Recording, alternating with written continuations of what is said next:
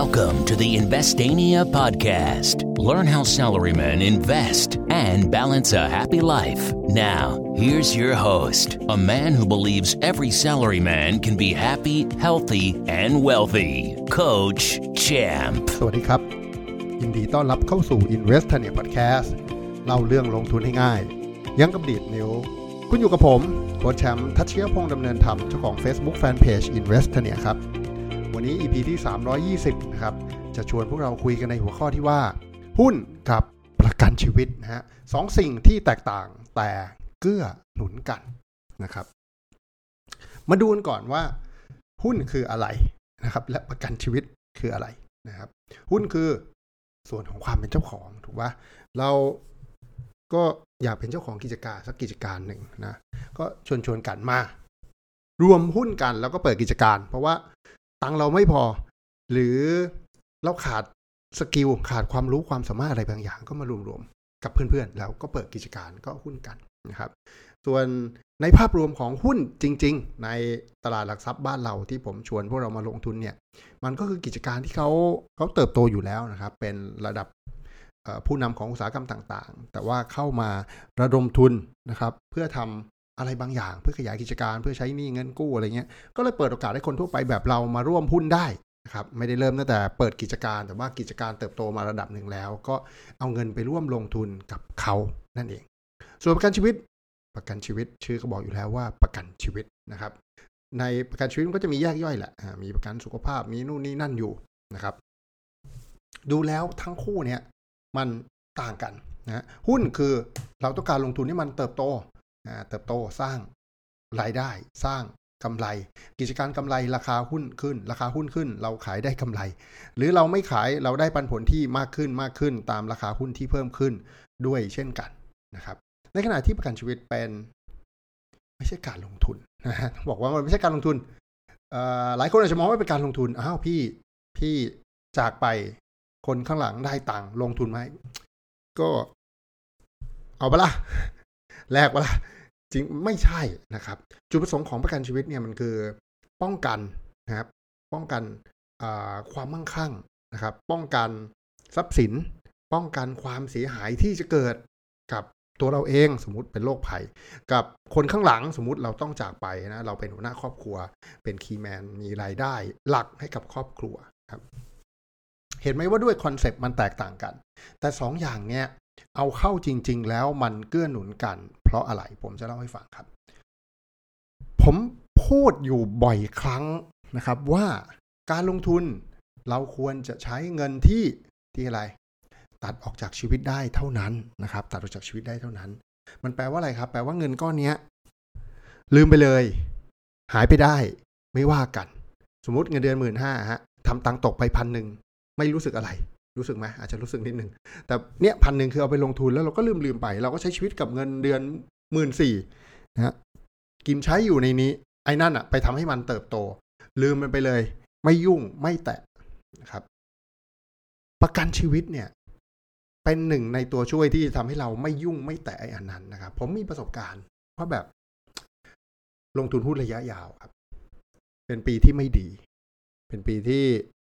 ราคาหุ้นที่ผมลงทุนระยะยาวไปเนี่ยช่วงนั้นมันมันดรอปมันเรียกว่ามันขาดทุนนั่นแหละนะครับ แต่ว่าก็ยังไม่ได้ขายไงนะเพราะเรารู้ว่าในระยะยาวเนี่ยมันจะกลับมาช่วงนั้นเราเจอวิกฤตชั่วคราว แต่บังเอิญบังเอิญมีอุบิเหตุบางอย่างที่ทำให้ต้อง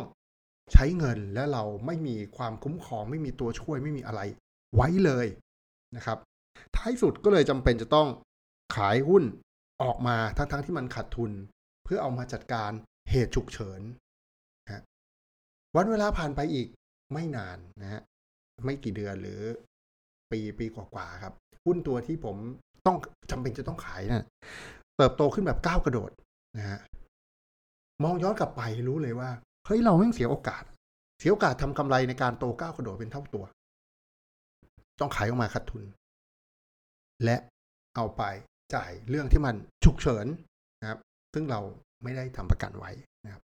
วันที่เรามีประกันไม่ว่าจะเป็นทรัพย์สินหรือชีวิตนะฮะประกันรถประกันอัคคีภัยประกันน้ำท่วมประกันบ้านประกัน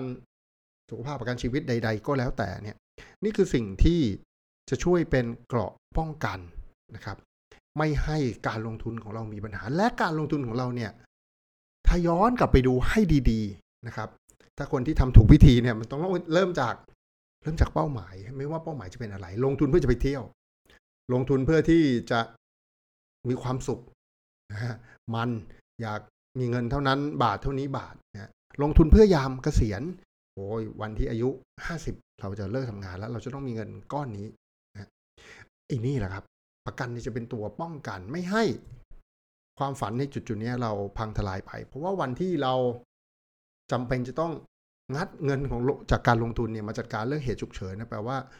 เป้าหมายของเรา จะมีปัญหา มีปัญหาแน่ ๆนะครับ เพราะฉะนั้นเวลาผมเล่าให้ฟังในคอร์สเนี่ย ผมก็จะคุยเรื่องจัดการเงินก่อน คุณจะต้องจัดการรายรับรายจ่ายคุณให้โอเคก่อน มีเงินไปลงทุนให้เรียบร้อยก่อนนะครับ และวางแผนจัดการความเสี่ยงให้เรียบร้อยด้วย เพราะไม่งั้นชีวิตมันจะพัวพันมาก ซึ่งผมเป็นมาแล้วไง ชีวิตกูกำลังดีกำลังดี โอ้โห เกิดอุบิเหตุโอ้โหจุกนะฮะอย่างล่าสุดเนี่ยนะลูกผมเข้าโรงพยาบาลนะฮะ ก็ ไม่มีประกันนี่งานเข้าเลยนะฮะคือหนึ่งหมื่นกว่าบาทแน่นอนนะโรงพยาบาลเอกชนนะครับ ซึ่งก็ผมก็ได้เขียนไปในในเพจนะฮะใน Facebook ส่วนตัวด้วย ว่าแบบเออพอดีตอนนั่งรอคุณหมอก็ ผู้ปกครองข้างๆนะฮะพาลูกมาอาการป่วยระดับที่จะต้องแอดมิดเหมือนกัน ไม่รู้ป่วยเป็นโรคอะไรนะฮะลูกผมลำไส้อักเสบข้างๆเนี่ยไม่รู้โรคอะไรแหละแต่คุยไปคุยมารู้เลยว่าโดนแอดมิดพอแอดมิดแล้ว โรงพยาบาลถามว่ามีประกันไหมโหพอไม่มีประกันเนี่ยนะครับ เยอะอย่างชุลมุนเลย แล้วเราก็ไม่รู้ว่า เออเขาเก็บเงินสำรองฉุกเฉินไว้มากน้อยแค่ไหน จะต้องไปกระทบกับเงินลงทุนหรือเปล่าเหมือนที่ผมเคยเป็นนะวันที่เราตัดประกันออกมา เป็นค่าใช้จ่ายต่อเดือนหรือต่อปีของเราเนี่ยครับ เราสามารถคุมรายจ่ายได้โดยที่ความคุ้มครองแบบที่ที่เหลือๆนะครับ อย่างเคสลูกผมเนี่ยก็ก็โอเคอะก็ประกันจ่ายก็ จ่ายเองน้อยมากนะครับ น้อยมากๆ โดนไปเนี่ยถ้านอนสองคืนก็ต้องโดนไปเกือบสี่หมื่นนะครับ เชื่อว่าจ่ายเองน้อยมากๆหรืออาจจะไม่ได้จ่ายเลยนะครับ แต่ผมแลกด้วยการทำประกันแล้วมีค่าใช้จ่ายแบบ fix ไงเรารู้ว่าปีหนึ่งเราจ่ายประกันเท่าไหร่นะฮะไม่เกิดโชคดีไม่มีใครเป็นอะไรมีความสุขจ่ายไป ถือว่าเป็นอะไรนะจ่ายซื้อความเสี่ยง แต่ถ้าเกิดอะไรขึ้นมา มันไม่กระทบกับชีวิตประจำวัน ไม่กระทบกับการลงทุน ไม่ต้องไปแงะพอร์ตหุ้นผมที่กำลังจะโตโตโตอยู่นะฮะเล่าให้ฟังไปเมื่อ EP ก่อนๆว่าแบบเฮ้ยพอร์ตมันพลิกจากสี่หมื่นกลายเป็นห้าเออเป็นขาดทุนขาดทุนสี่พันกลายเป็นกำไรสี่หมื่นในช่วงพริบตา ไม่กี่ชักสองสัปดาห์นะครับหลังจากที่เราเลือกหุ้นดีในจังหวะที่กลับตัวนะฮะช่วงกลับตัวมันก็มีโนเนียพัวพันหน่อยแหละอ่ามันก็จะติดลบได้บ้าง วันที่มันกลับตัวจริงจังหุ้นดีๆ เหล่านั้นพุ่งทะยานอย่างรวดเร็วนะครับพลิกมากำไรสิบเท่าแบบสบาย ผมก็ไม่จำเป็นที่ต้องเอาหุ้นพวกนั้นออกมา เพราะว่า อาจจะโตกว่านี้ได้อีกนะครับ เทรนด์ก็ยังสวยอยู่ อาจจะเป็นห้าหมื่นหกหมื่นเจ็ดหมื่นแปดหมื่นถ้าผมจะต้องถอนมันออกมานะครับเพื่อมาจ่ายค่ารักษาพยาบาลเนี่ย ความฝันที่ตั้งเป้าหมายไว้ในการลงทุนว่าจะทำอะไรอะไรก็จะกระทบ หรือมันจะช้าลง หรือมันจะมีปัญหา เพราะฉะนั้นสองอย่างนี้มันเกื้อหนุนกัน หลังจากจัดการเงินเสร็จเนี่ยนะครับ คุณต้องป้องกันความเสี่ยง ไปพร้อมกับการลงทุนหรือป้องกันความเสี่ยงก่อนที่จะเริ่มลงทุน เพื่อที่ให้เงินที่เอาไปลงทุนนั้นตัดออกจากชีวิตได้จริงๆนะครับหวังว่าเรื่องราวและประสบการณ์อันโหดร้ายของผมเนี่ยนะครับ จะเป็นประโยชน์กับพวกเราไม่มากก็น้อยนะครับ หากถูกใจเรื่องราวในวันนี้อย่าลืมกด subscribe กดแชร์ให้เพื่อนที่ทำงานได้ฟัง เรื่องราวการลงทุนดีๆ ที่ผมย่อยมาแล้วให้พวกเรา ฟังอย่างง่ายๆนะครับ แล้วพบกันใหม่ใน EP หน้าสำหรับวันนี้ขอบคุณทุกคนที่ติดตาม Investania Podcast แล้วพบกันใหม่ สวัสดีครับ Thank you for listening. Don't forget to follow and chat with us on Facebook at Investania. Check the website for free stuff at investania.com. Tune in next week for another episode of the Investania Podcast.